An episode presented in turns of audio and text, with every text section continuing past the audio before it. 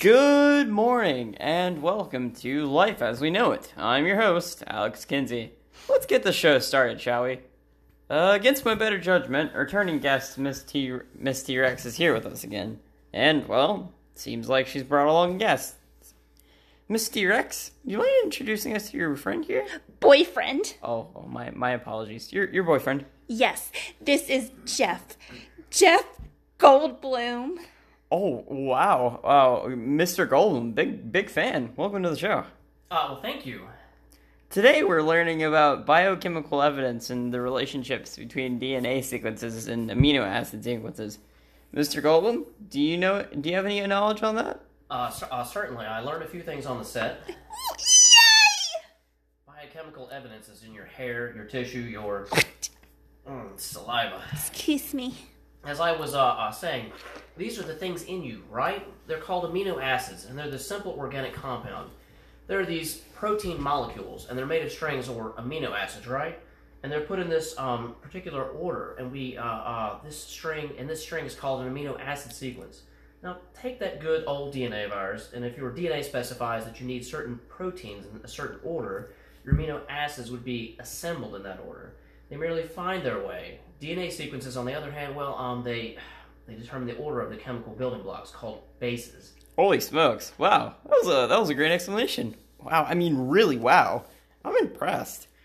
Oh, Miss T-Rex, are you okay? It kind of looks like you're flailing your arm. I was raising my hand. This isn't school. You don't have to wait for somebody to call on you to speak. Is it okay if I use the little girl's room? During the podcast? Yes. Oh, yeah, sure. Go down the hall to the right. Oh, wow, Mr. Goldblum. That was great. I'd like to go ahead and ask you a few other questions. Look, man, you've got to help me. Please let it go. Everything all right there? She's crazy, I tell you. Who, Miss T-Rex? Yes. She actually seems happier from the last time I saw her. What was that? Nothing. It's nothing. She does this. Somebody help me! I can't reach the paper towels. Should you go help her? Why couldn't she have wings so she could fly away? Why couldn't she? She's gotten that trait from her common ancestor, but oh no, she got to keep her tail, just like a cow, using its tail to bat insects away. She has no control over that thing. It hits me all the time. All the time. All vertebrate limbs are put together the same way, regardless of their use. You use your arm. Dolphin has a flipper. They're the same, but different. You and the dolphin use your arm and flipper in the same manner. It's homologous. Homologous. Huh. Wow, that was really scientific. You've got to get me out of here. I can't stop talking like this. There I was in the grocery store when I spotted her and her cute little arms. She could barely reach the top shelf. She recognized me, and she hasn't been able to separate herself from me since. I'm being held captive. If I try to leave, she roars at me. She thinks I'm a character in Jurassic Park. It can't be me anymore. Look here, buddy. You're the smartest, most put together of anyone I've had so far in the show. If playing your character on Jurassic Park means you have the knowledge to these scientific questions I'm asking, then you're staying. And that's final. I'm back. What did I miss? Oh. We were just talking about the structural characteristics of an extinct organism and comparing its fossil record with the present known organisms. Yeah, that's right. That's exactly what we're talking about. Isn't he just dreamy when he talks science? Mr. Gold, please continue. Well, let's take an extinct animal like the dino. Like the woolly mammoth. Woolly mammoths went extinct thousands of years ago. The theory is they died out due to environmental factors. If you look at the fossils of a woolly mammoth, the animal it most resembles is an elephant, right? But you've seen recreations of what we think the mammoths look like. They're not exactly elephants, am I right? So how are they alike? Well, they both have tusks, but, like the mammoth's tusks, were bigger and twisted and curved. They're both relatively the same size. However, the elephant may be bigger. You have to ask yourself, are these adaptations made over time? Were the tusks of a mammoth a hindrance when it came to man and other known predators?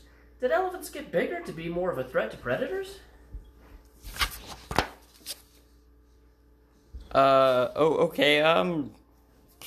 Wait, crap. Well, you've been great. Thanks for stopping by. What's that noise?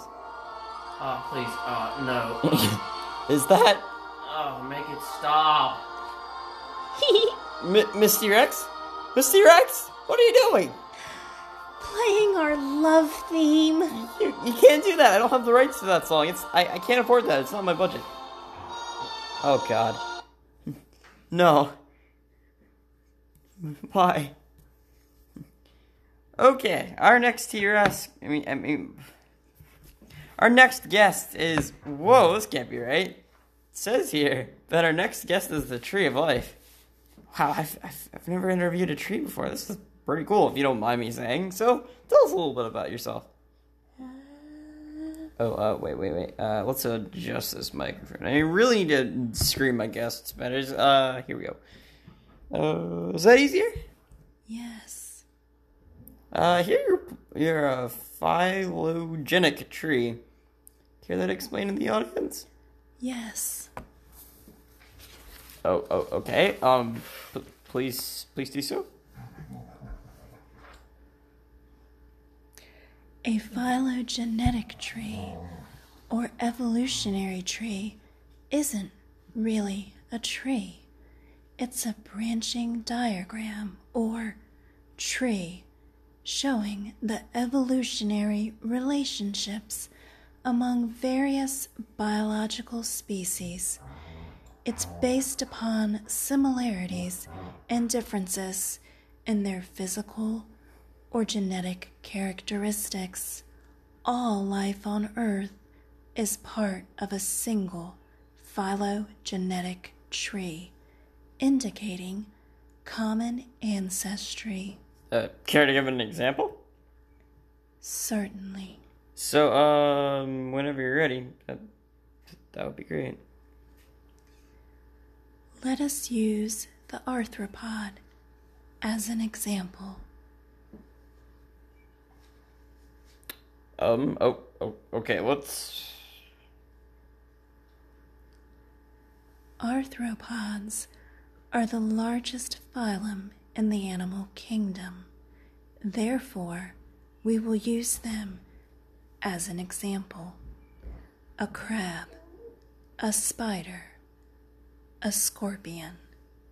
Are these creatures the same? I mean, I'm no scientist, but I can tell you for sure that those three animals are not the same. Let us look at them one at a time. A spider has 8 legs. A crab has an exoskeleton. What does a scorpion have of those two? Well, if I think about those yummy crab legs I had last night, I mean, I guess... Oh, wait, sorry. That wasn't the question. A scorpion doesn't build a web, and... Oh! A scorpion has 8 legs and an exoskeleton. Precisely. Okay, so are you telling me that a scorpion shares common ancestry with a crab and a spider? Yes. That's pretty neat. Tree of Life, can I just say you have a very natural way of calling people? Yes. That's pretty neat. Alright, well, okay.